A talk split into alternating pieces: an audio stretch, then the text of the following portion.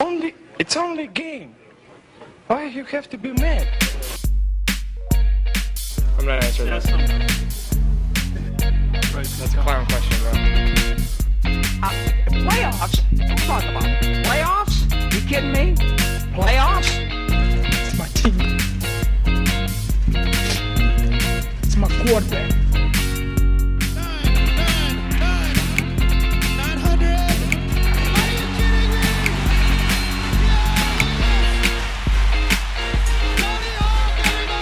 Hey guys, welcome back to Real Life Sports, the home of real sports stories for real people. I'm your host Christian Garcia, and joining me today on this beautiful spring day, my co-host Nick Grantham. What's up, brother? How you doing, man? Good, man. You're not joking about this beautiful weather. Finally, I think it was like sunny with the high of 70 today. it's good. It's It's- about time, If it could be like that every day, I'd be totally okay with it. right? Just hang out outside all day. Also joining us today, I'm super excited about this. My my good friend from high school. He is currently living in DC. He is the host of the Incubator Music podcast, also a staff writer for Incubator Music, and my my dear dear friend Bert Hassler. How's it going, man? Dude, it's going good. Thanks for having me on. Oh man, it's it's an absolute pleasure. I know I had the the true pleasure to do a guest spot on your guys' podcast a couple weeks ago, and I was looking forward to having you guys, hopefully one by one, join the pod at some point. So uh, happy to have you aboard for this episode. Yeah, dude. I'm uh, I'm super stoked to be on a sports podcast. Um, if you haven't noticed uh, lately on the Incubator podcast, it's been opening day, and Right. Frank and I are big baseball guys, so it feels like all of our intros are like 15 minutes of just talking about baseball until Frank's like, "Hey, this is a music podcast. We should probably talk about some tunes." Yeah, and then uh, like Frank just talks about the the White Sox. I'm like, dude, you're oh yeah, he's Chicago. a huge White Sox fan.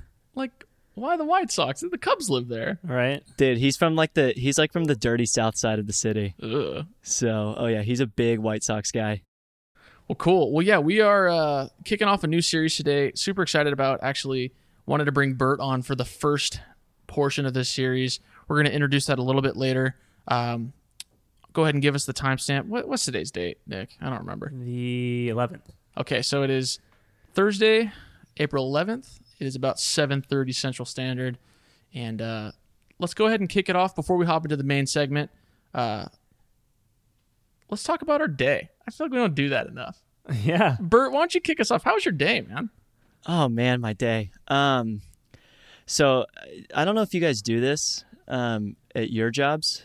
So I have like a little office like in the back corner of my uh, building, Mhm. and there are days where for some reason no one needs to come talk to me about anything. So I I kind of just hole up in my hobbit hole back there, and I've had this paper that I've got to get done.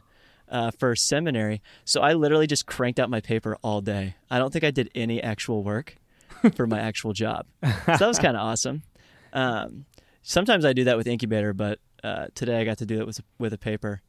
But um, we also had a bunch of like old people that took over my building. Uh, so my office has like these events for donors, and these donors Mhm. came in. They're all like 80 years old, and uh, they're always like asking us where the bathroom is and things like that. And I just pretend, and they think that I'm like some sort of like um, uh, like butler. They don't realize Like that I'm the like a full time staff member there.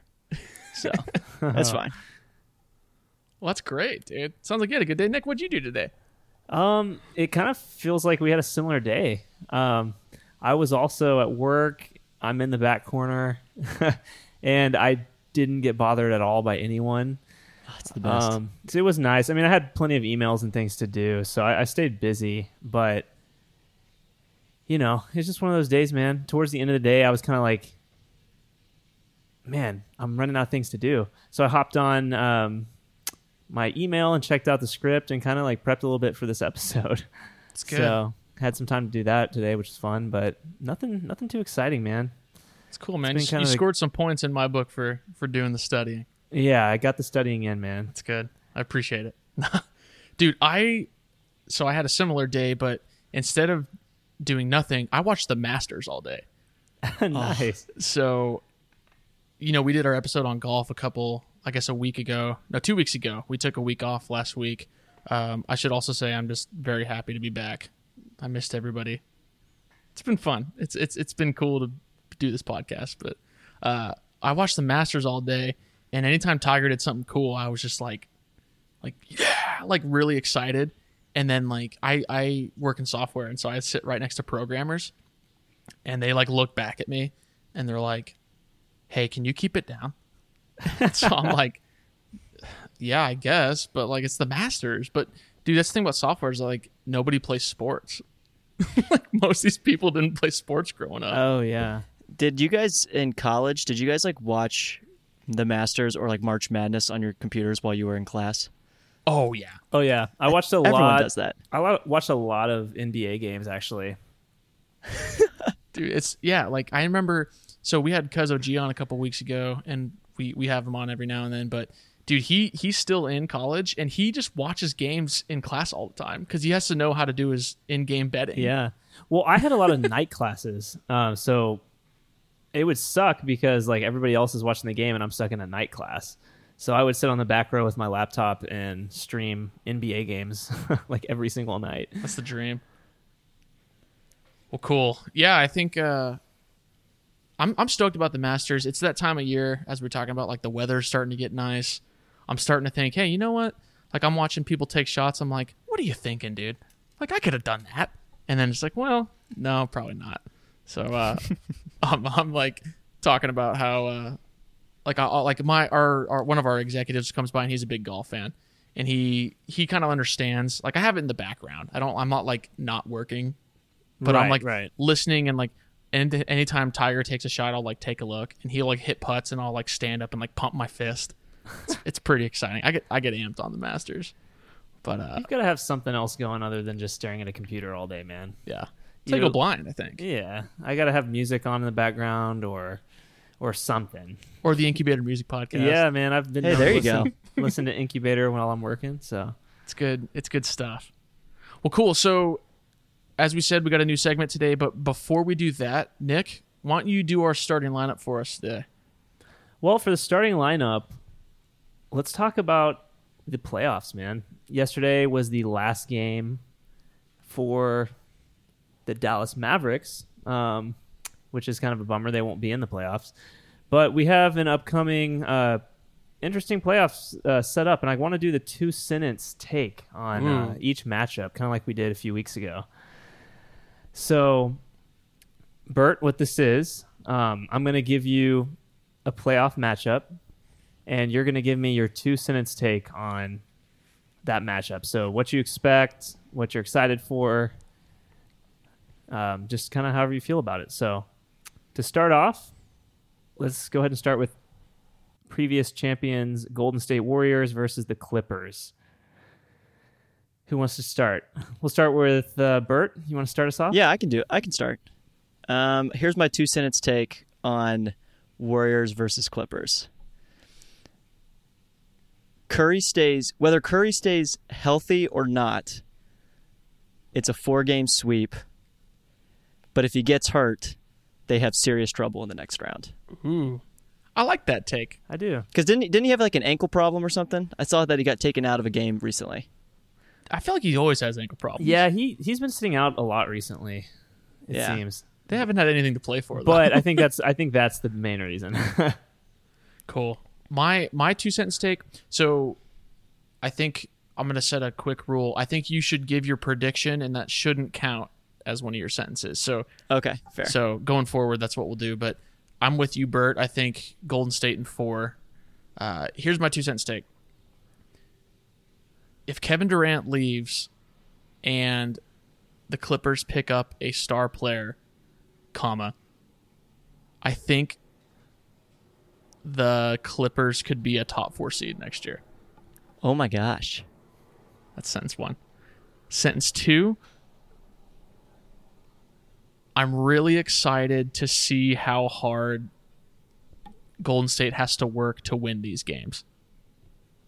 yeah, I like that. The Clippers are the hardest playing team in basketball.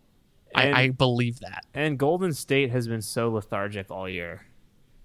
So uh, those are my two senses. I'm excited to watch Yeah. that series, even Yeah. though it will be a sweep.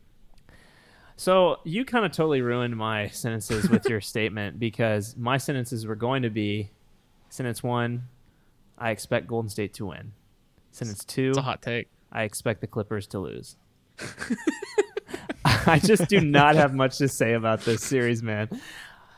Let me let me think. I'll say sentence one. Well, my prediction is that I think Golden State will win. I'm, Okay. I'm very confident Golden State will win.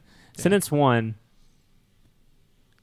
I think this series will be like a warm up for the Warriors Okay. period. So what I mean by that is like, you know, they've been kind of like sleeping through the season, so I think they're gonna have to like get their warm up in before their workout. They're greasing the playoff gears. Yeah. Sentence two. I think the Clippers will give some diehard fans in LA a small shimmer of hope. But then the Warriors will take it right away. I like. like just So give it, just cruel. give a touch and then just steal it. All right, so that's that is matchup one. Matchup two: Houston versus Utah. Bert, what do you have? Houston wins this series. Um, but here's my here's my take. Uh, Donovan Mitchell is going to have back to back fifty point games. Ooh. Oh man, Um, and someone from the Utah crowd will throw a racial slur at somebody on the Rockets. Oh man. yeah, I can see that. I wonder if there's prop bets for that. like, would you feel good? So, say you put a bet on that. Like, Vegas has a bet, like, a fan's going to get thrown out for being racist. Like, if you put money on that and you won, like, is that dirty money? I mean, yes. what I want to know is there is there another pro, is there a prop bet to see if Mitt Romney shows up for another Utah oh, playoff that's game? another good That's funny. Yeah. And an even bigger prop bet if he throws the slur. Oh, If if Mitt Romney threw the slur, I'd be be very concerned. But he's also not running for president anymore, so I think it's okay. Yeah. that basically means you can i mean it doesn't stop our current president but uh anyway this is not this is not a politics podcast. Um my two sentence take. I think this is pre pre take i think houston wins in six. That's my that's my prediction. Um i'm interested sentence one. I'm interested to see how much more energy james harden has after the regular season.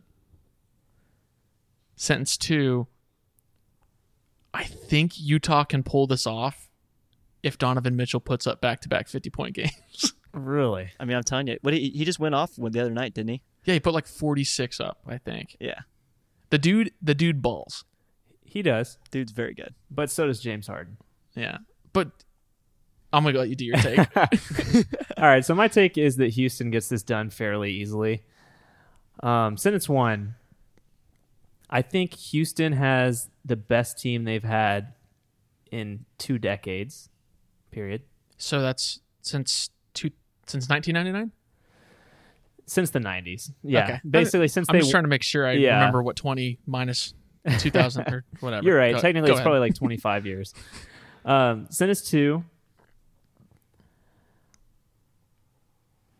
I think that this series will be much more lopsided than either of you think. Ooh. Period. Hmm. Okay. Yeah, I feel like Houston is gonna win this in like four or five games. All right. Yeah, that's just me. So we'll see what happens. I'm a big Rudy Gobert fan. yeah, I like him. He's French. yeah. That's not why I like him, I- but he, Say, is that it? For, is that it, Chris? that's it. He's just he's from France. We need more of those guys. That's it. no, I, I do like Rudy Gobert. I think he plays. He's like an old school big man. yeah, he I like he old is. school big He men. plays hard. He plays tough. He throws elbows. You know. Yeah, like, like, like the good old days. Yeah. All right, guys. Denver, San Antonio Spurs. Um, oh man, I think that you never want to bet against the Spurs in playoffs. Right. Uh, that being said, I just have a special affinity in my heart for the Denver Nuggets. I just think of them. I still remember that the Denver Nuggets, at one point, I can't remember what year it was, but they were like the most tatted team in the NBA. The Denver Thuggets. Dude, that's Was my that favorite statistic in Chris all of sports Andersen history. days, Birdman days, or what? Oh yeah, Bird, the Birdman days. and like Um, J.R. Smith and uh, Carmelo. I think was oh on yeah, that team. man, Yeah. that is crazy. I never thought about that. Um, so I say that it's a it's a close series. Spurs eke it eke it out because of coaching. Ooh, Yeah, I'm gonna go. They they upset him, um, but I will definitely be rooting for the Nuggets. cool. I think That's my take. you took you took uh, one of my sentences that I wanted, but I'll I'll rephrase it. Sentence one for me.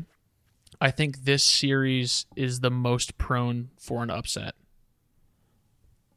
And then sentence two, Denver can solidify themselves for the next five years if they win this series. Yeah, Yeah, I like that. I think I think they're on the cusp.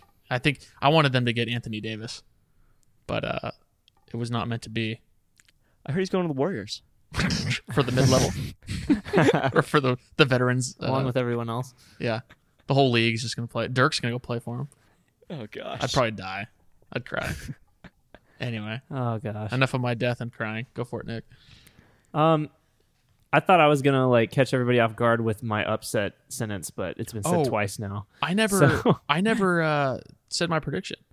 Yeah, who do you expect to win? Denver and seven. Denver and seven. Okay, wow. Okay, I like it. I like it. So, I will say I expect the Spurs to win this in seven.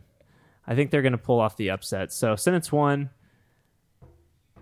It's kind of like the same thing you guys both said, but I really think sentence one. The San Antonio Spurs are destined for this upset period. I think it's about time that LaMarcus Aldridge and DeMar DeRozan make it a little deeper into the playoffs period. I like that take because Demar, that. Demar's been uh, owned by LeBron the past couple of years. I was Right. say the, the those Raptors, man, they like have the have nightmares of the Cleveland Cavaliers every night. and the East still runs through Cleveland, according to Tristan Thompson. not anymore though, because they're not they're not in the playoffs. Yeah, I, gue- I don't know. I guess DeMar was in. He may have been in the Eastern Conference finals, uh, but you know it's always LeBron kind of being the big brother, Yeah, laying the hammer in those step playoffs. aside, so young buck. I'm excited to see what the Spurs can pull off here, but we'll see. So, quick side note: Derrick White, the guy who plays for the Spurs, uh, I used to do color commentary at the college I went to for basketball, and he played at University of Colorado, Colorado Springs for a year, and I watched him play. He put 40 on us, Wow. Oh gosh. and then I think the next year he transferred to uh, Colorado Boulder, which is the D1 school, and uh, then he got drafted. So it was like Wow. I, I saw him, I was like, dude, I know this name, and sure enough, he he transferred after uh, he played at UCCS, which is a D2 school, and then now he's getting buckets. Wow, Really, Nice. that's the only basketball player I know. I, I know a couple baseball players in the pros that have made it because I played for so long, but it's the only basketball player I know that I've watched or experienced like in college that made it. yeah, that's that's awesome. So cool. What's our next matchup? We've got Portland, Oklahoma City. I'm excited for the takes on this one. Go ahead, Bert. Um, uh, Portland is my dark horse in this whole thing. Okay. Um, so I, I'm I say Portland. Portland wins it. Um, I don't know six six or seven games. Uh, and if they get through this series, they could make a serious run at it. And if you are a, just a pure basketball fan, like I played basketball growing up, Right. if you're just a pure basketball fan, this is the team that you root for. They play the closest thing in the NBA to just pure basketball, Interesting. More than the Spurs? more than the Spurs. Yeah, because they don't ever shoot threes. Exactly. Bunch of old folk. I hate it. Shoot more threes. Anyway, that's a good take. I Danny like that. Green's gone, so Yeah, he's up in uh, up in the Great White North. But I like that take. I think I'm I'm with you on the Portland. I I've always kind of liked Portland. I I love Damian Lillard. He's like the realest dude in the NBA. yeah, he's crazy, man. Like yeah, he's he's on a different level for sure.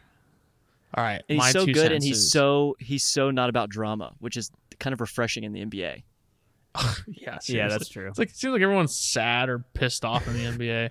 It's a bunch of millennials. I, I hate using that term, but like it's the only time I've ever used it, and it's like adequate. It's like they're all depressed and just A bunch of people like us, man. yeah, exactly. Like we're just sad all the time, except for we can't get buckets, but except for Bert. Um, Thank you. my two sentence take. I think, well, pre-take. I think OKC wins it. Ooh, I think they win in six. No, I think they win in seven. And I will tell you why. Sentence one. If Paul George plays like he acts in that Gatorade commercial, parentheses, where he says, no OT tonight, close parentheses, comma, I think they can win this series. Second sentence. If Russell Westbrook is forced to carry this team, they will lose this series. yes, Oh, yes, thank you. Come on. the hate for Russell, uh, not the hate, the uh, the disrespect for Westbrook, uh, really sets Nick off. Nick loves Westbrook. I love man. he put up a Oh, 20 20 no. 20 though, which was pretty impressive. I have to give him that. Yeah. How how can you not respect that though? That was pretty cool. That was pretty tight. And he put up a triple double for the third season in a row, Averaging and everyone's just like, "Oh, that's cool." Like, no, that, that's actually pretty impressive. Westbrook's okay in my book, and he hates racists. All right. Just had to throw that one in there. All right, so I'm going to also pick Oklahoma City. And that might just be because they're like my number 2 team. I just love Oklahoma City, man. I know you do. So I'm going to pick them, though. I think they'll win it in six. And here are my two sentences. Sentence one I am still laughing at the Lakers because Paul George stayed with the Thunder. Yeah. Period. Let the hate flow. This is the reason that the Thunder will win a series without Kevin Durant, period. Have they not won one without him? I think I could be wrong. I don't think they have won a series without him. No, they haven't. Um, Because they got beat. I think they got beat by Utah last year. yeah, and I believe they played Kevin Durant and the Golden State Warriors in the first round the fo- the previous year. Wow. I'm pretty sure. So, yeah, man, I'm I'm rooting for the Thunder. It may be just because I'm a fanboy, but yeah, dude, I'm excited. I love Paul George. I love Russell Westbrook, Steven Adams. I think they have a good squad. Um, their bench, like last year, the past couple years, I think their issue was that they didn't really have much of a bench and they didn't have much depth. But I think that has changed, and I think they're on a mission, dude. So we'll see what happens. Dude, uh, but they don't have Nick Collison anymore. That's true. All right, moving to the Eastern Conference, we've got Milwaukee and Detroit. Uh, Milwaukee uh, wins it easily. Do you think they win in three? in Three. like like that easily? Um, I think Milwaukee wins it easily, but I'm but I'm happy for Detroit that they're in the playoffs and they're doing interesting things. Um, side note: I have a bunch of friends that live in Detroit because I went to school up in Michigan, Right. and it's just cool to see the love for Detroit, the Detroit Pistons, to come back since they moved back into the city. So they were playing like way out in the burbs, Right, for yeah. so long, and now they're playing back downtown. And it does kind of have with Blake Griffin coming back or coming into the city, it does kind of have like that bad boys mentality. yeah. Maybe they don't play that way, but the the energy behind it is is there. So Milwaukee wins it easily, but it's fun to watch Detroit in the playoffs and back on the rise.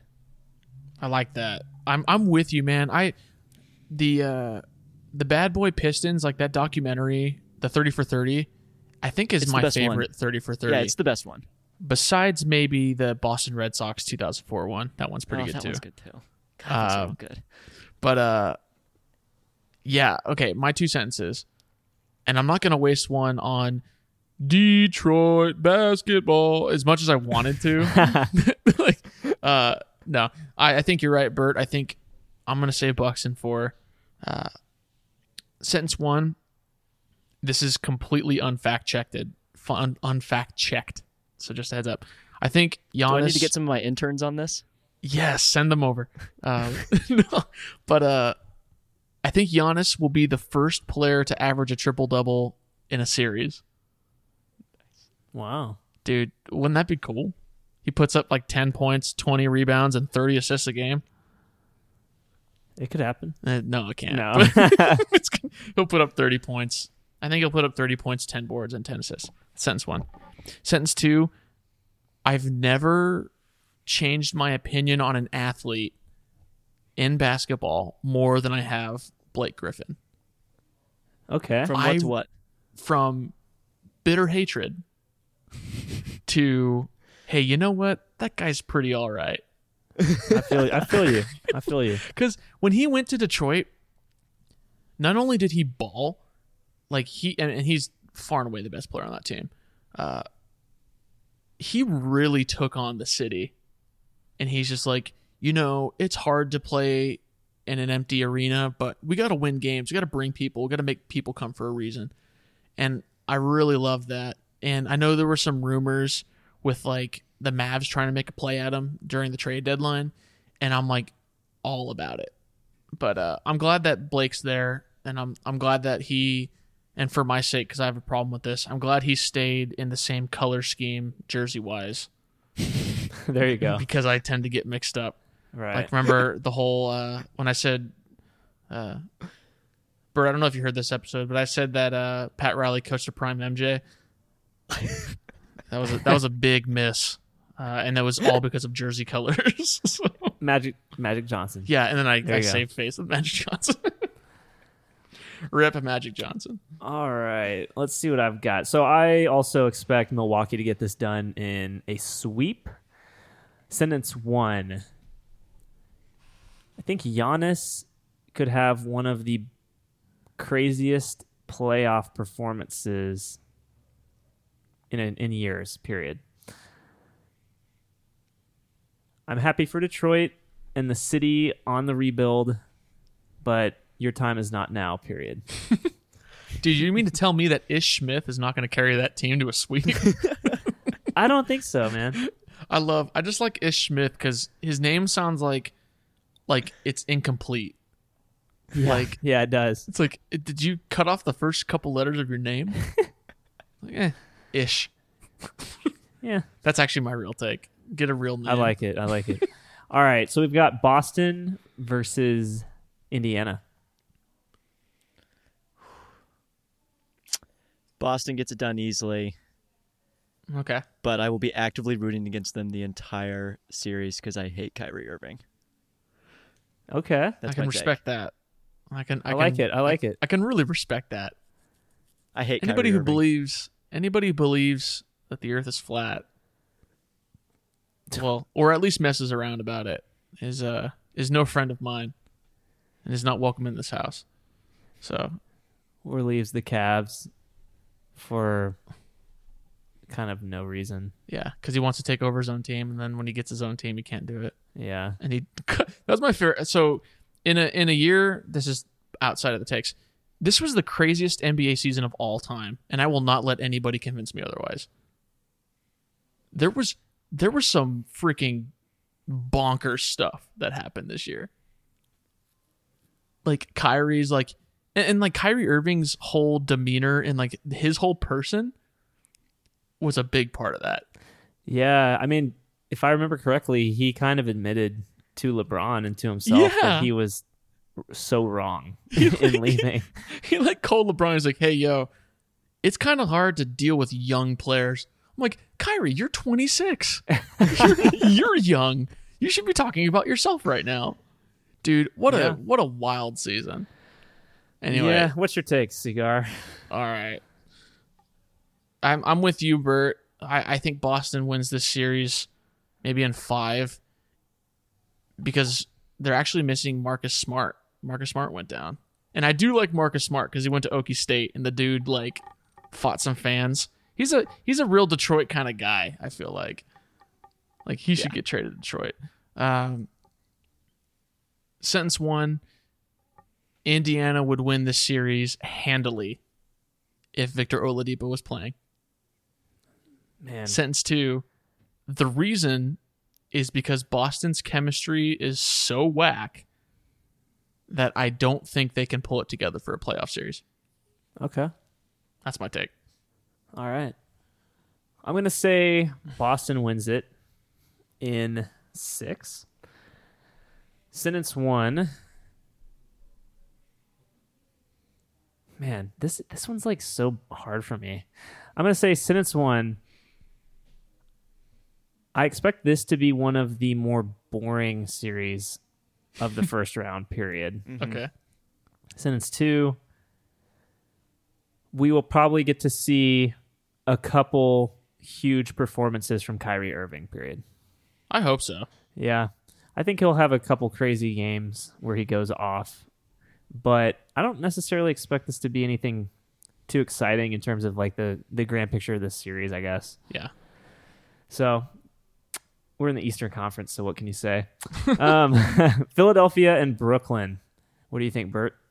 Wait, Brooklyn's in the playoffs? yeah, buddy. Sentence one. No, just kidding. That's my general takeaway.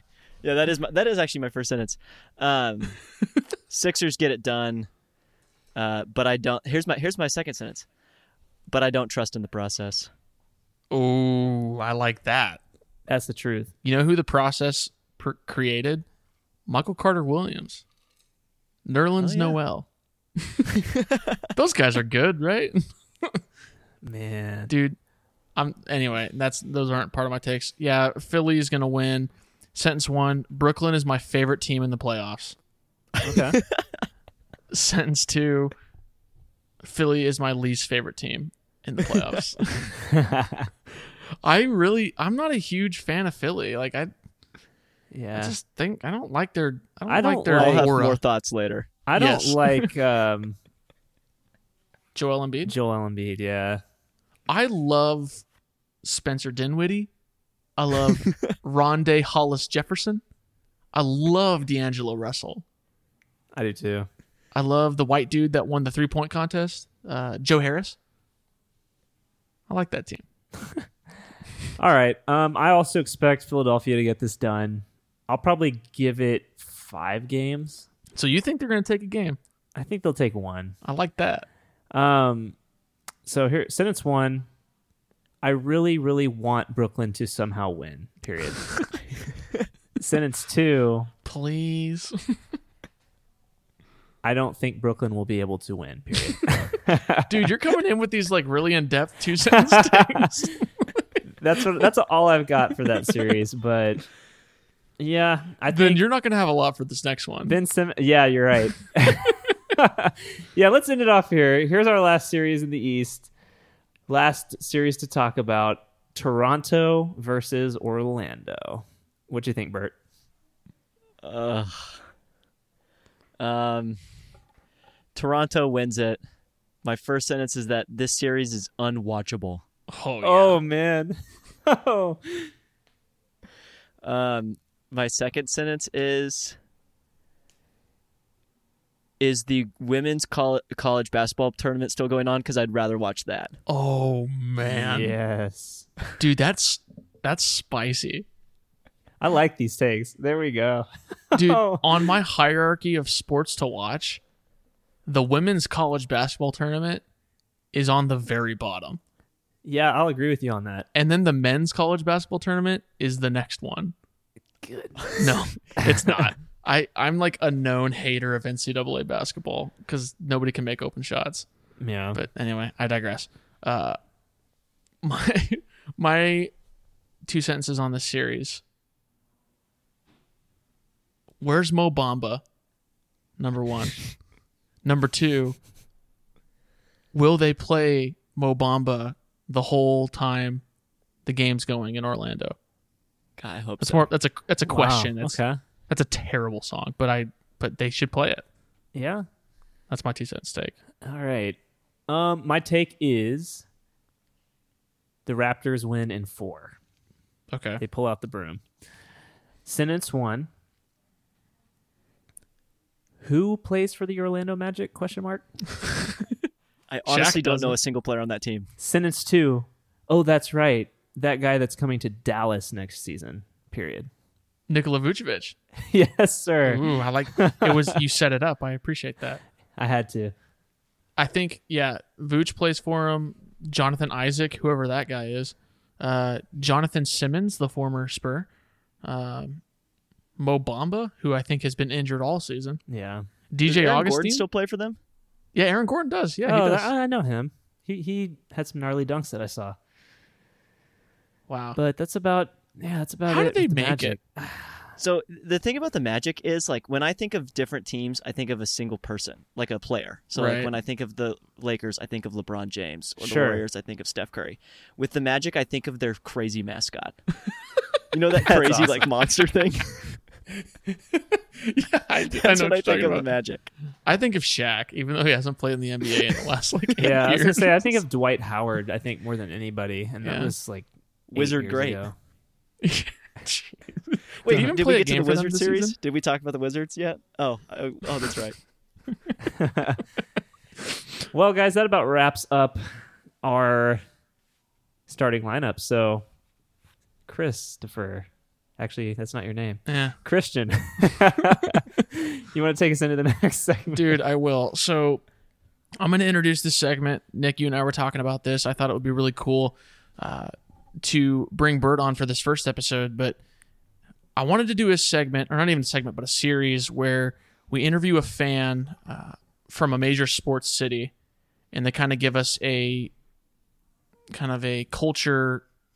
What's the word? A culture report of like how the city, like how things in the city are, like how like the atmosphere of games, like the nightlife after games, ticket prices, stuff along those lines. And so we actually have a pretty cool list of, of interviews lined up. We're starting with Bert, who is in the DC area. I think we can get some dudes. We can get Denver pretty easily. Uh, obviously, Cuzzo G's from Denver, but I've got some other friends still there.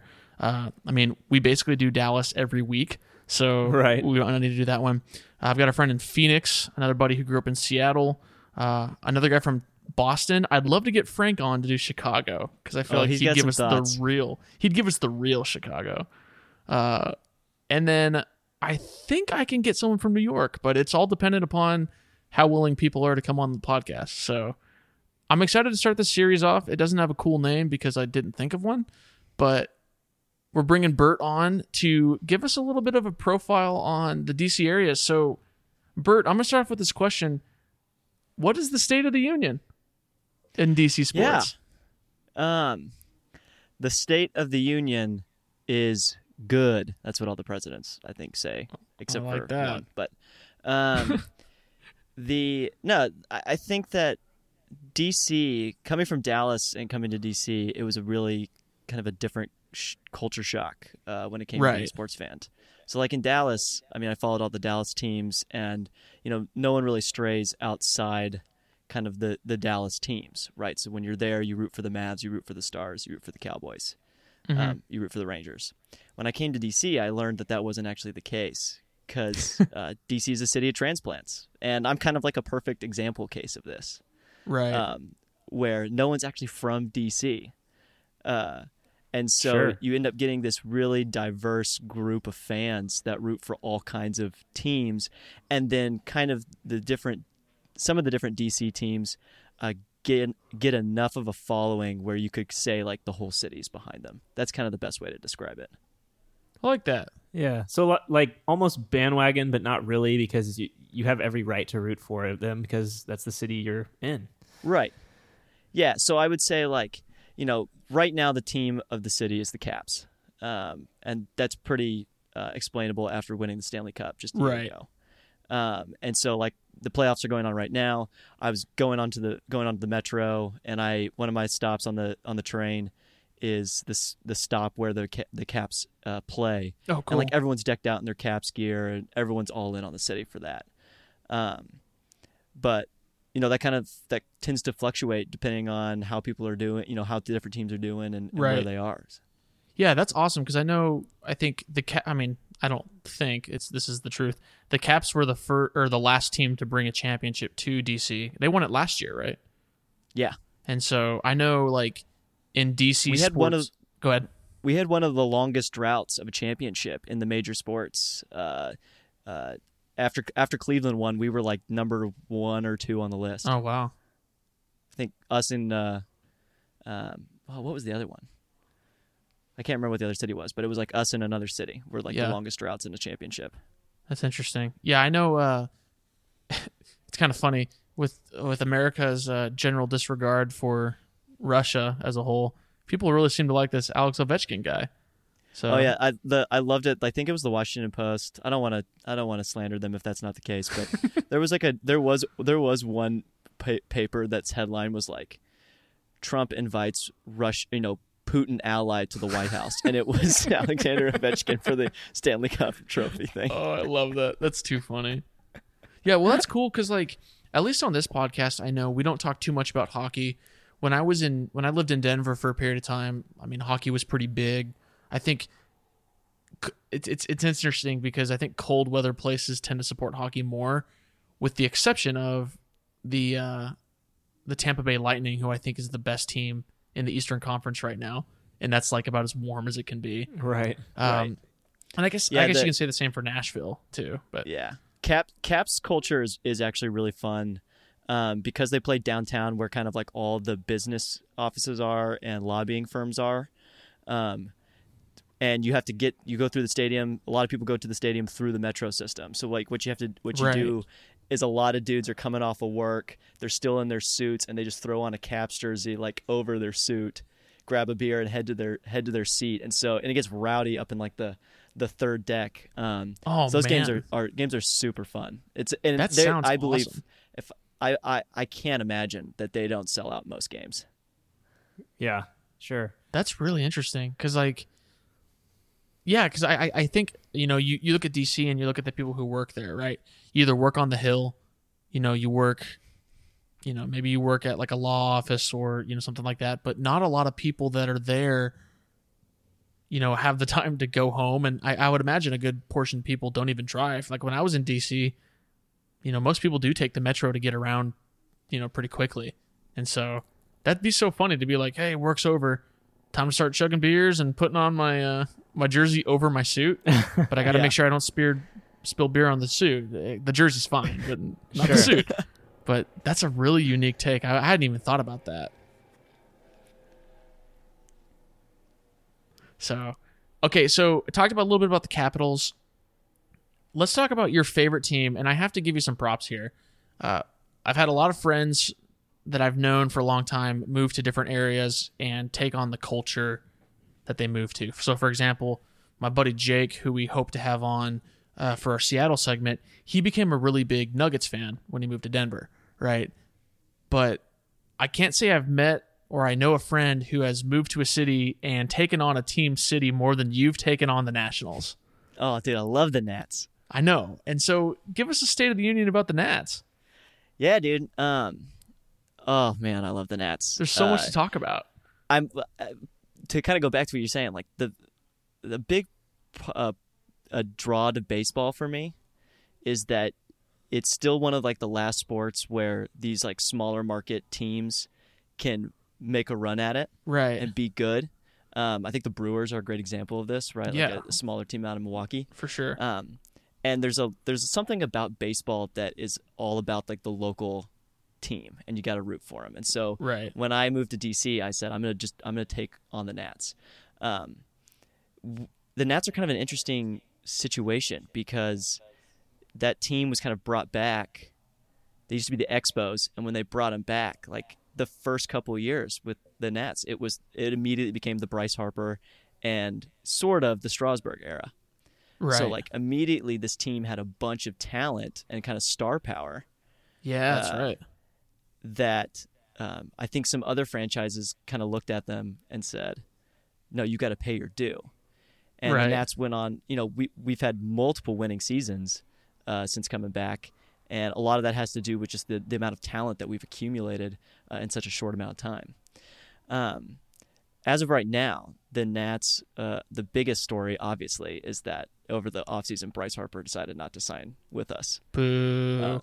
I know. Uh, so I, we offered him three. We offered him a ten year, apparently ten year, three hundred million dollar deal, um, uh, to sign back with us. A lot of that money was deferred for later. I think he would, was going to be getting payments out to like twenty seventy two or something. Oh my gosh.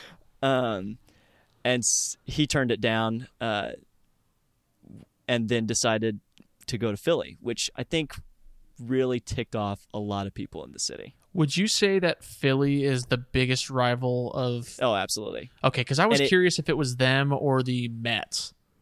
No, it's it's definitely Philly, and it, Okay. and the Harper thing is is a huge part of that right now. Right. But I would say that even before that, there's a lot of hate for Philly fans, and I think Philly fans deserve a lot of it because of the way they are. Oh, One hundred percent.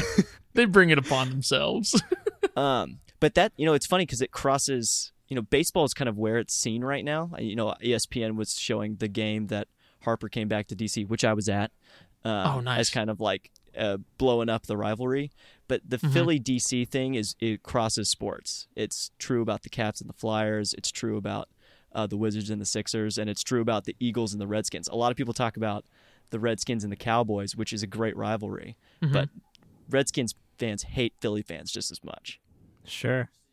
I mean, the NFC East division has been around forever.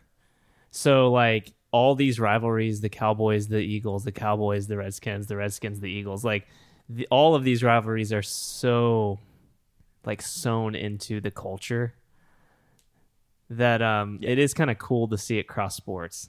Because, like, for me in Dallas, like, I hate the Phillies too, man. And I- there's, there's no reason why I should, but it's just because it's Philly, you know? yeah, I think that's why I don't like the Sixers.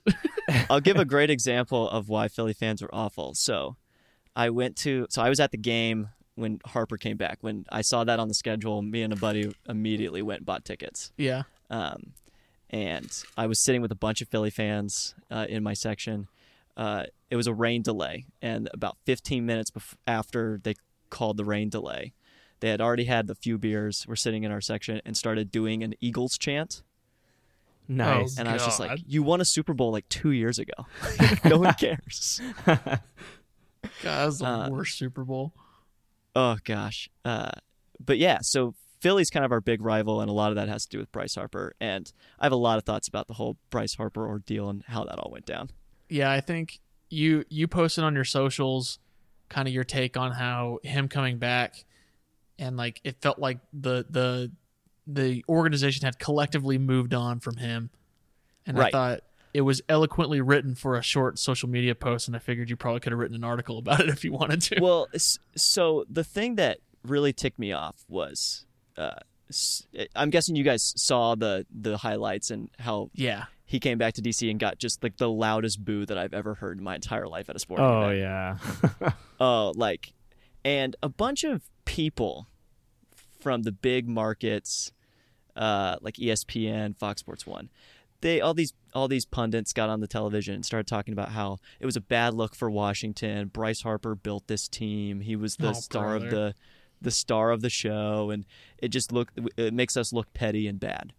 And kind of my takeaway with that was like, look, no one no one's mad at him for leaving DC because he could get a better financial deal somewhere else. I think for the Sure. most part people people understand that. And I think when the when everyone thought he was going to go to LA or a non-interdivision rival, Right. we were yeah. kind of okay with that, right? Uh, but that he would choose Philly for not that much more than what we were going to give him. I mean, if, if you look at the if you look at the per year deal, it's not that different. Um, and uh, the way that it was done, just it, it left a bad taste in everybody's mouth. So to watch him come back and for the DC crowd, the Nats crowd, which is which is notoriously known for showing up in around the third or fourth inning, and not staying past the sixth. cuz everyone's getting off work. Of yeah, of most people se- of going only go to the stadium for the amazing food and restaurant scene that's inside the stadium. oh stadium wow.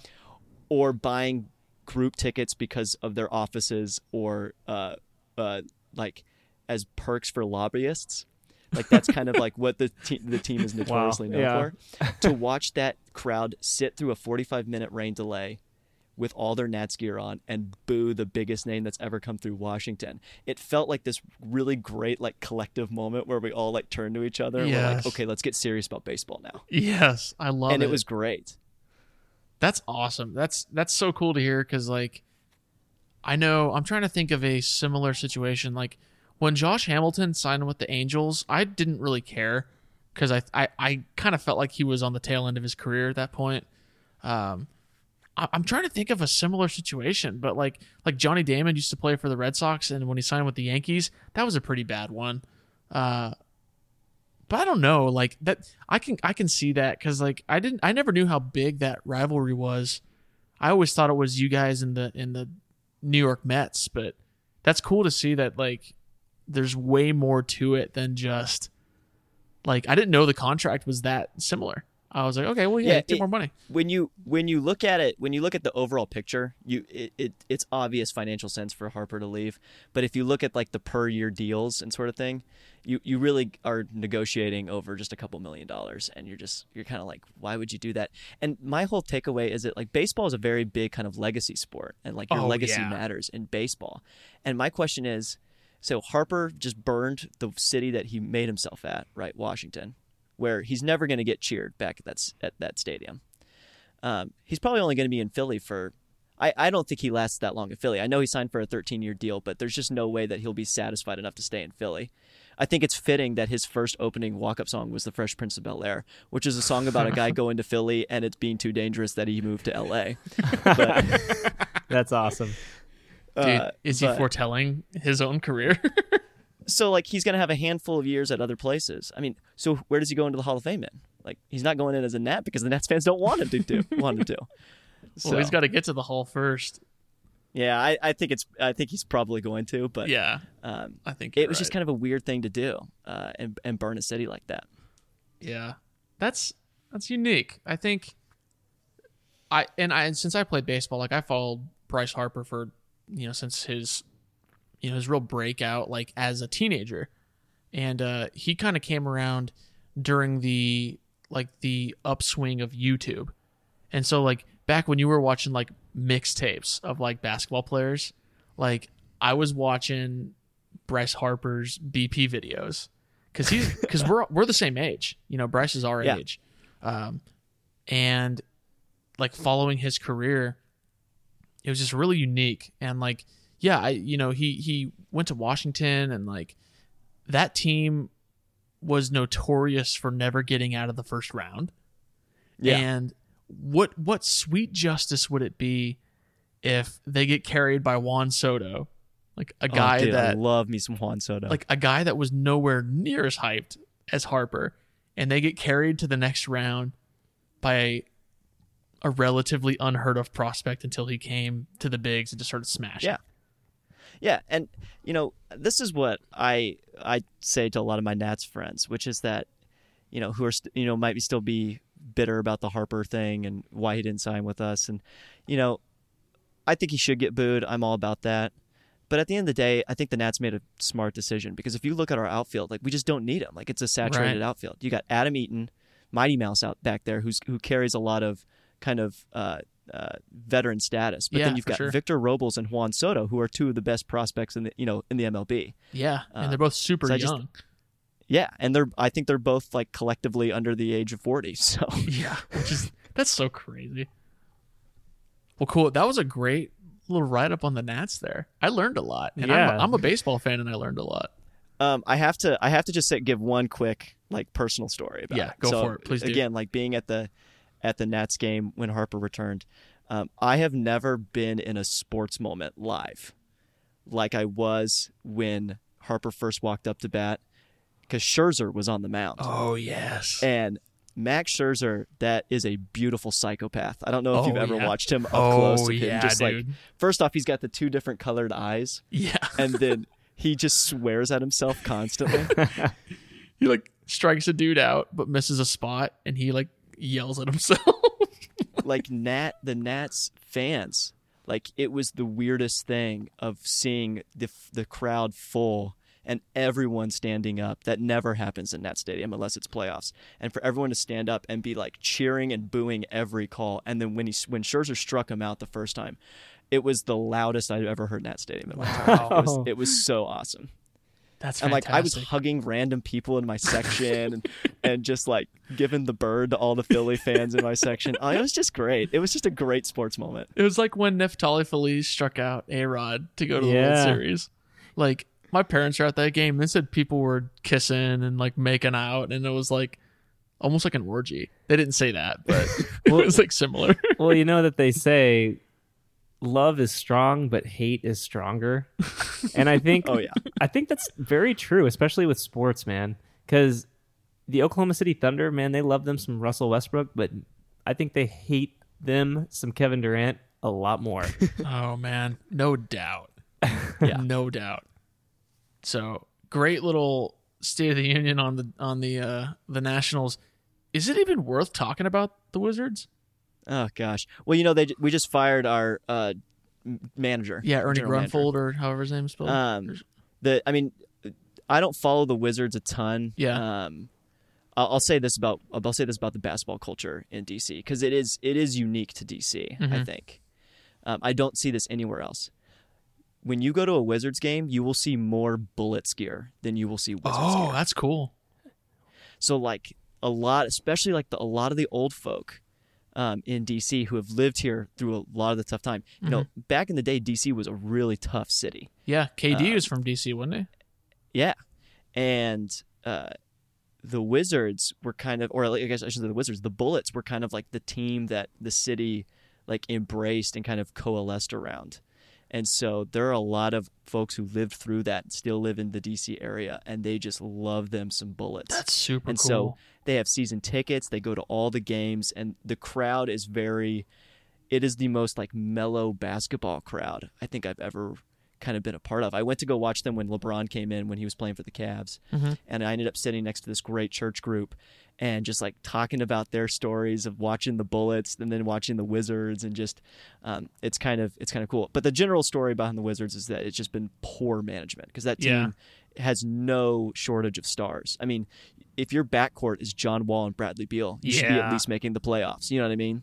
Absolutely. Um, and my but my favorite player that has been on the Wizards since um, uh, I've been here has probably been a tie between um, uh, Martin Gortat mm-hmm. because we called him the, his nickname is the Polish Hammer, and uh, you always know that Gortat got a sweet dunk because the Wizards Twitter would just tweet out pictures and emojis of hammers. that was always fun. Um, and then Otto Porter Jr. was also just a great, like, yeah. pure basketball player. Just like did everything, uh, did everything right on the court. Played great defense, um, good passer. So as a basketball, as a basketball purist, I liked watching him. Yeah, he was fun. John Wall, I love John Wall. I really love John Wall, and I'll. Uh, this is my two sentence take on All Wall. dude. Sentence one: He had a freaking song about him, comma and yeah, a dance. people forget. Dude. Th- these kids are forgetting the John Wall is the easiest dance move to do on the in the club, and it was a good one. Yeah, just the John. You, you guys don't. We'll post the link in the comments or the uh, the the bio. Uh, sentence two. Oh no, what was I gonna say? Oh yeah, when John Wall played against the Hawks, and he hit like a dagger three. He like Oh, yeah. pointed at Quavo and uh and uh who was who else was it? Quavo, Julius or Julius, uh, Julio Jones, and uh, Gucci Mane. Okay. Like pointed at him, and I'm like, dude, this guy, this guy's a G. he knows the uh he knows the game. He knows the game, dude. He's he's he's part of the game. I he love is John the Wall. game. Yeah. He, he's the man. I, I'm a I'm a big John Wall fan. Um, also because of the basketball, like watching good basketball. John Wall, I will I will say this to my grave, is a more valuable defensive player than he is an offensive player. If you watch a full Wizards game, John Wall, what he does on the defensive side of defensive side of the ball is way more than what he does on the offensive side, which is saying something. That's that's interesting. I never even thought Yeah. about that. I just knew he got buckets. But dude, so we got another team on here that uh honestly, like if the Wizards weren't worth talking about, this team's even less worth talking about, and that would be the Washington Redskins. Oh gosh, even people out here don't like to talk about them. Like, here's my quick take on the Redskins. I think Dan Snyder is he might be the most hated owner in the world. which is saying something when Like- you have Jerry Jones in the league. Well, I, I, dude, Jerry Jones isn't as bad. Dan He's Snyder's hated terrible. amongst the, the rest of the league, though. People yeah, hate that's him. true.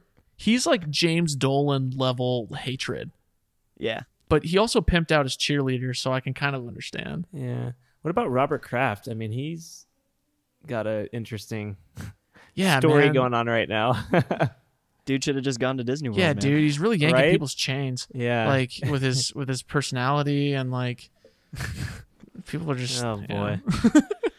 Um, no, the the Redskins, the Redskins are super interesting um, because so they used to play in the old RFK Stadium, which was this football stadium that they built on the super east side of the city. Okay. Um, I actually used to be able to walk to it uh, when I lived on Capitol Hill.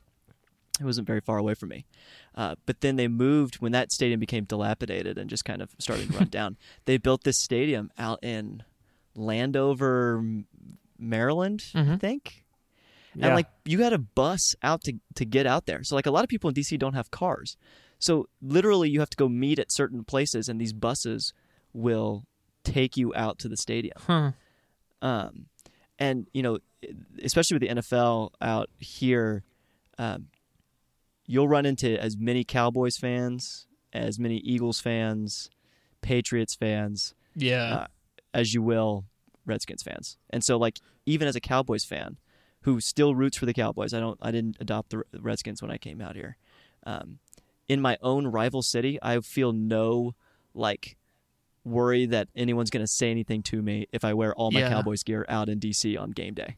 That's excellent. Which is kind of a weird thing to say about uh, the, NF- the NFL fandom when you watch some of these videos of people like fighting each other in the st- in the stadium. Like that, that just would never happen in Washington. Yeah, like I feel if you were wearing your Zeke jersey in Philly, I'd be a little nervous, man. Oh yeah, hundred percent. You know? But like in Washington, I, I kind of would have I would have expected the same kind of of uh, you know, criticism, but I guess that's interesting. There are a lot of different people out there that that aren't from the city. And the Cowboys are like one of the bigger teams in the country. And that's too. that's true. Yeah. I had a great moment where I was wearing my new. Uh, last time I was in Dallas, I went over to that new. Have you guys been to the new like Frisco Starplex or whatever it is? I've driven by it, but I've never been. Oh, it's amazing. You gotta go. You gotta go. Um, but I went there and I got a Leighton Vander Esch jersey, Oh yeah. Nice. and I was wearing it in DC uh, on uh, on a game day or something like that. And some dude came up to me. He was like, "Hey, hey, Cowboys fan, Cowboys fan." I was like, "Oh, great! Some dude's gonna like actually like talk trash to me." and he like gave me a high five. He was like, "Go Boise State." I was like, "This is so weird." oh man. of all the things to like connect with somebody about in DC, hey man, Boise State represent. like, yeah, dude, okay. You'll got a blue field. That's tight. yeah. All right, I've got a I've got a random question. What was the general, I guess, opinion or vibe from the DC area when they let Kirk Cousins slip away? You know, eh, poor Kirk Cousins. This guy just like, I I, I truly believe this because I listened to like the DC sports radio, and these people just freaking hated Kirk Cousins. I don't understand that. I don't get it either. And my the thing that I could not understand, I was talking to some Redskins fans about it. Like, I understand, you know, sure, Kirk Cousins can't get it done. You want to go in a new direction, but why is that direction Alex Smith? That just didn't make any sense to me. He was like the the Walmart version of Kirk Cousins. I always sa- I always said I was like, this is Kirk Cousins, but he's older. Yeah, exactly. I, I don't you know- get it, man. It's like Yeah. Alex Smith has a longer resume with less accomplishments. Yeah, I feel like It's true. Yeah, their their kind of takeaway was that well, Alex Smith, we know exactly what we're going to get. He's going to be more consistent than Kirk Cousins. Right. And my kind of thing was like, yeah, consistently average. Like, don't you Yeah. like? This Yeah, is the point with- why Philly went with Carson Wentz, right? Is that he's exciting and he he's got a lot he's got a high ceiling so you, if you're going to replace quarterbacks go for somebody that's got a high ceiling not go for a dude that's just like an, Yeah. a career b minus quarterback like at least Kirk, there there's that hope that something crazy will happen. Like he reminds me a lot of Tony Romo. Like You better do a good job explaining this one. 'cause This is this is sacred ground you're approaching. okay, like don't get me wrong, I love Tony Romo, but the dude was a liability, and you can't argue against that. Like in the biggest moments in i'm a tony romo hater so I- oh i'm all in this. no! in the biggest moments, in the biggest moments, either something incredible would happen or something horrible would happen. But I'm willing to flip that coin if it means something incredible could happen. And I think with Exactly. Kirk Cousins, you you got that. Whereas with Alex Smith, you really had to rely on the rest of that team. With Kirk, it was like, dude, I can be gunslinger and possibly like make something crazy happen, or I can throw a pick six and lose this playoff game for us. And yeah be, go ahead, go Be- ahead. being an average quarterback in the NFL only works if you have an amazing defense that can keep the other team from scoring, and you have enough weapons around you that you, all you got to do is stand in the pocket and get the ball to people. So, like the Broncos with a very, very average Peyton Manning oh yeah. was able to get this done. It just doesn't Right. work when your best receiver is like what a 35 year old tight end. Yeah. I mean, it, it just doesn't work. So, Dude, I- Nick, I think your- that the your take- Redskins were made a horrible decision with that.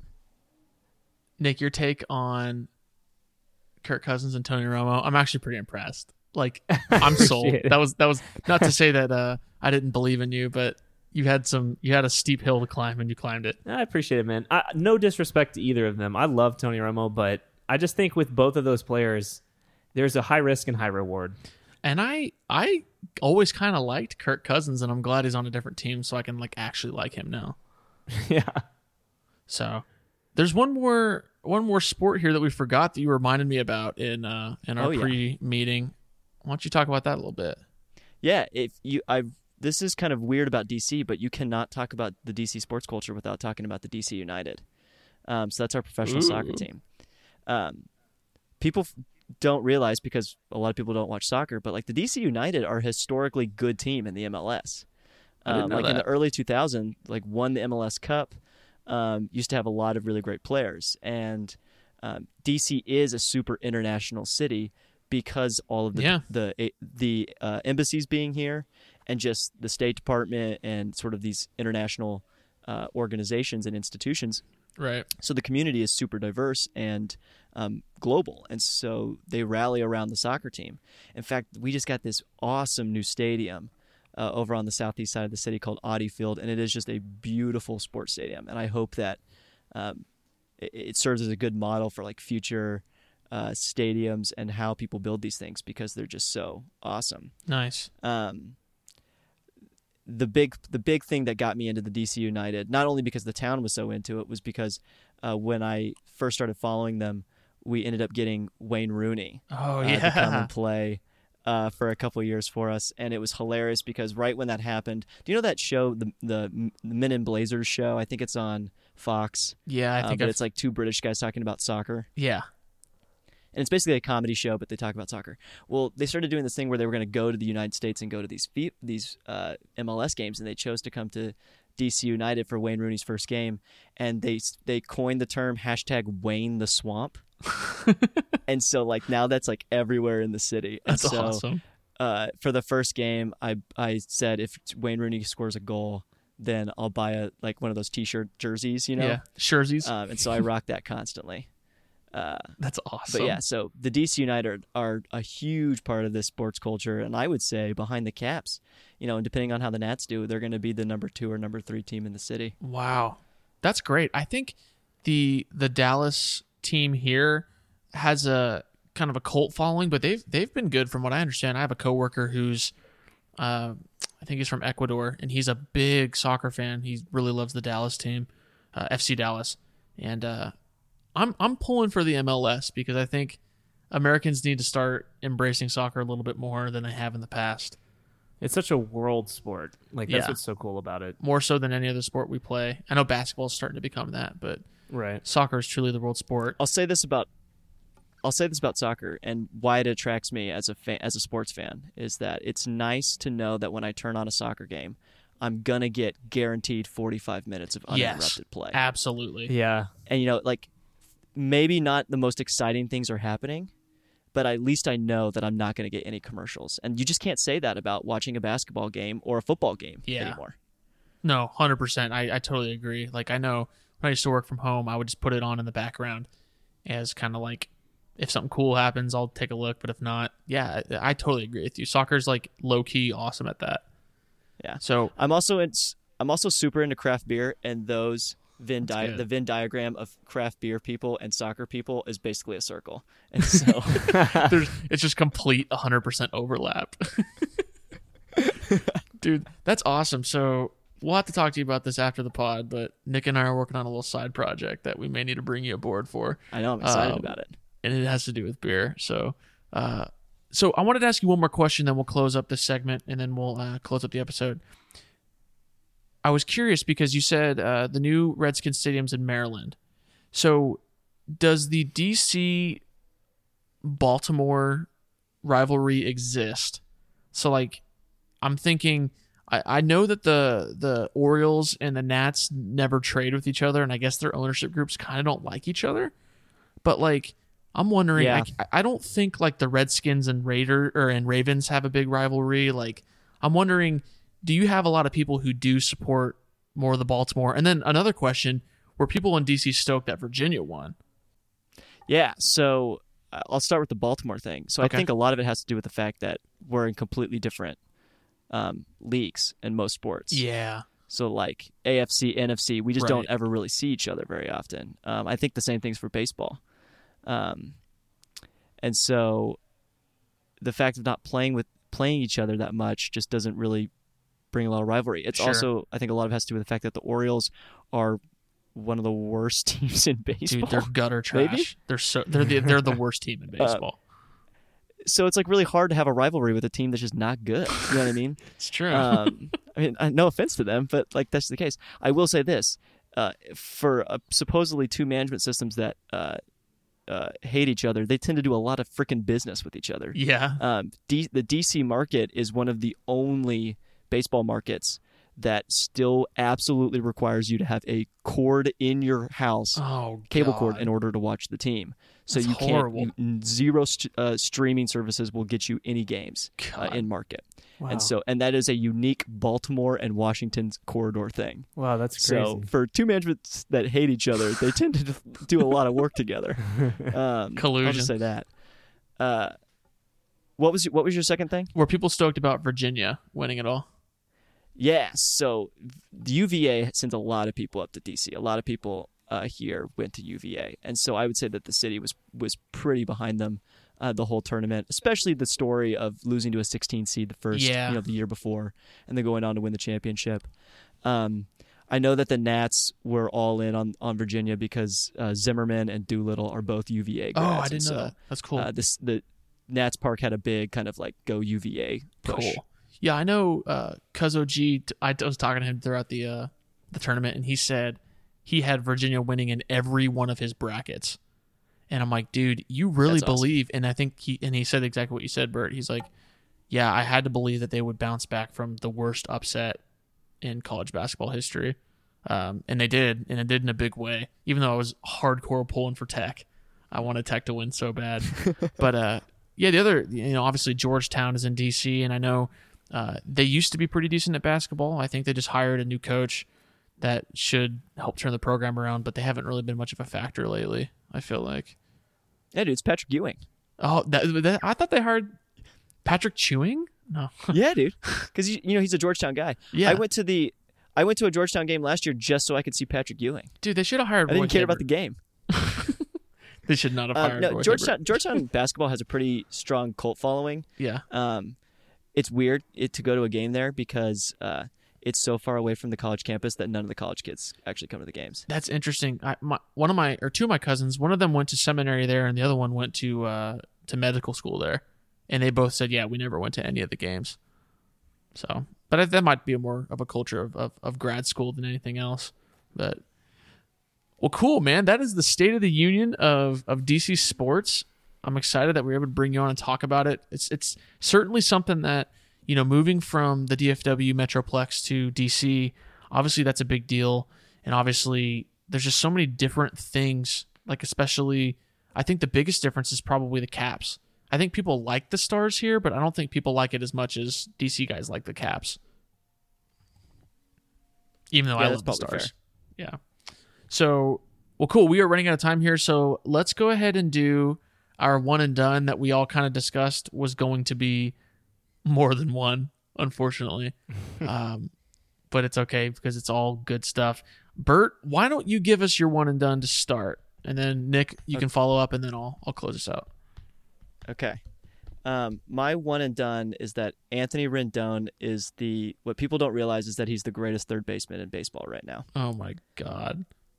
Yeah, What I about Nolan Arenado?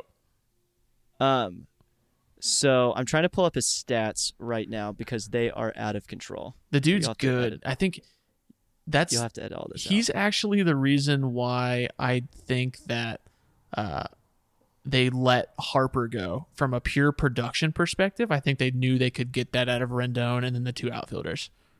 Yeah, so Anthony Rendon is currently batting 429. He's got four homers, 14 RBIs, and 18 hits in the start of the season. Um, I was trying to see if I could find his per game stats because they're out of control. Dude, he looks like uh, who's the guy from Eastbound and Down? Danny McBride? Is that his name? Yeah, yeah. Yeah, he looks like Danny McBride. So here, there, here's how he's gone for the past 10 games. He's had uh, uh, one double, a homer, a homer, a homer, a homer, and then three straight doubles. Jeez. to win to win games. I mean, the guy's just out of control, and so I think that, um, uh, like you were saying about letting Bryce Harper go, I hope that Rendon gets a mega contract and he never plays for another team. I think he he looks like he's 35 and he's not. Like I'm telling No. you, he looks like Danny McBride. He looks like because of his hair, I think is what it is. Yeah, But uh, but yeah, Anthony Rendon does not get enough credit. He's the best third baseman in baseball. It's a hot take. I like it. Nick, All right. Uh, my one and done in honor of Incubator is Oh. about music. Oh yeah, So I want to talk about an album that came out last week for anyone who likes heavy metal. it's called it's um the album is called Periphery 4 Hail Stan. All right. so Periphery is the name of this band. They've been around for years. I've listened to them since like 2009, I think. that was their debut, I think. yeah. This album is obviously like a play on words. It's supposed to be, I guess, kind of like a joke. But What's the joke, Nick? um well, so my take on this album it is Spencer Sotelo best vocal performance, but it is probably my least favorite Periphery full-length album. Okay, Um, I don't know if you've listened to it much. I have. I listened to the whole thing. Okay, well, what are your thoughts? I cringed the whole time. Okay, okay, No, but here's the deal. I'm, I'm with you. I think his voices continue to get better, but he does these weird things where he like kind of sings like this, and I'm like, dude, are you like a witch, like, like reading out of your spell book? It's weird. They they tried to be almost like weird in a funny kind of way. Because like if you look at the lyrics, it's like other than one song, it's nothing about the album is like in any way, shape, or form like satanic or anything like that. but it's like I don't know. I don't know how to explain it. They just try to be like funny with with I don't know, dude. His lyrics are weird. I don't really like m- his lyrics or the, I guess the way they went with this, but I do think his vocal performance is probably his his best of any Yeah. album. I would agree. The album just made me. I just don't know how I feel about the album. Yeah. Yeah. Cool. That's a good one and done. I have two, but I'm going to go through number one really quick.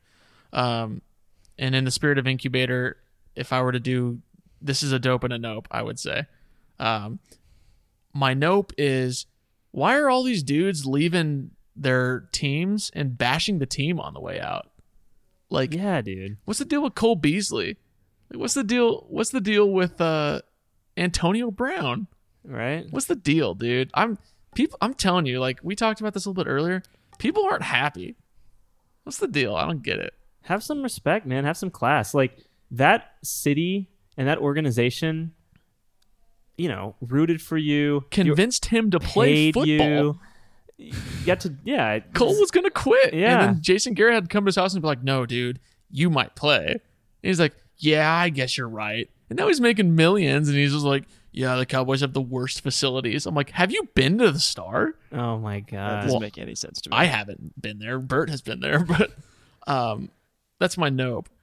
My dope, and I talked about this a little bit earlier, and I'm sad that it came at the expense of going to the Parcels concert, Bert, which is something that we actually had two of my friends that went uh and we're talking about how groovy it was. They said they invited a dude to come up on stage and smoke a blunt and just dance all groovy on the stage. oh, that's awesome. And he and this is Dallas. Like this is not a legal place to smoke marijuana. Um, so it was a bold move, and it, it- I guess it paid off. But uh, I skipped that concert to watch the Dirk final home game, and for probably thirty straight minutes, like every time he made a shot, I would start crying.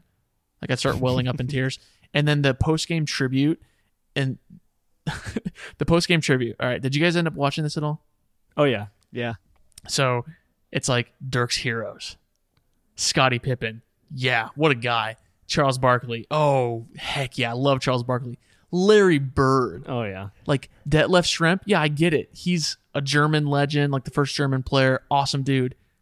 And Shawn Kemp? Yeah. what the hell was Shawn Kemp doing? and so I will say this Shawn Kemp has some of the dirtiest dunks and most disrespectful dunks of all time. Yeah. Oh, they were awesome. but my buddy Jake, who I was telling you about, who's from Seattle, he said he knew like almost all 20 of Shawn Kemp's kids from 10 different wives. Wow. Oh, Maybe not wives, but mistresses. Um, apparently, he is not a very class act in the Seattle area. What? what? Yeah, who would have thought, right? But uh, Man, it's sad to see Dirk go. yeah, but I, I thought the tribute was amazing. I thought it was so. I thought it was so necessary because he never brought the attention to himself. Yeah. and he was respected in about the best way possible. And I was I was so happy about that. So Yeah. those are my NBA two. needs more guys like Dirk who commit their entire career to one franchise. I'm curious to see if Steph Curry will do that. Like I feel like he Yeah. could be the next dude to do that, and Westbrook could probably do Yeah. that as well. I think so. So those are my one and duns. We're gonna wrap this thing up. This was a longer episode, but I liked it because it got a, we had a lot to talk about here today. So, Bert, I'm gonna give you the chance to do a shameless self promotion. Oh, so why don't thank you, take it away? Uh, yeah. Uh, if you like this podcast and the uh, the banter between uh, uh, hosts, you will definitely enjoy the Incubator Music Podcast. Um, we were supposed to have an episode released on Tuesday. I'm not saying it was him, but I think it's a strange coincidence that the same week that Julian Assange is in the news, the Incubator computer stopped working. I don't know why, but I'm just saying. He may have a hand in Um, all of this. Um, but yeah, we release episodes every Tuesday. Uh, we talk about all kinds of music, hip hop, indie rock, metal, uh, ska. Oh, what doesn't matter? We talk about it. Um, plus some pretty cool things that are going on in music and the things that we also don't think are very cool. So uh, definitely check us out. Uh, we're episodes every Tuesday. You can follow us at on Facebook, Twitter, and Instagram at Hatching Music. yeah, I I would have to say that it's my favorite podcast. I think I like it more than this one actually. I think Oh, so. thanks, man. Chris. That's high No, praise. I know because I really like this one. Um, no, but Bert, it was so much fun having you on. Julian, get off of our podcasts. Uh, I don't think he'll be doing a lot of hacking from where to where he's going. Um, and I don't. Hopefully, he doesn't get killed because that'd be a bad look. But um, he will not be hacking podcasts much longer. So, thank you guys for tuning in today. My good friend Dirk, who is recently retired, who also has a lot more time to be on this podcast. So, Dirk, if you're listening, um, you can come on whenever you want. We just might need to get a little bit of a bigger couch. Um, but Dirk, he's going to close us out as he has closed out his career.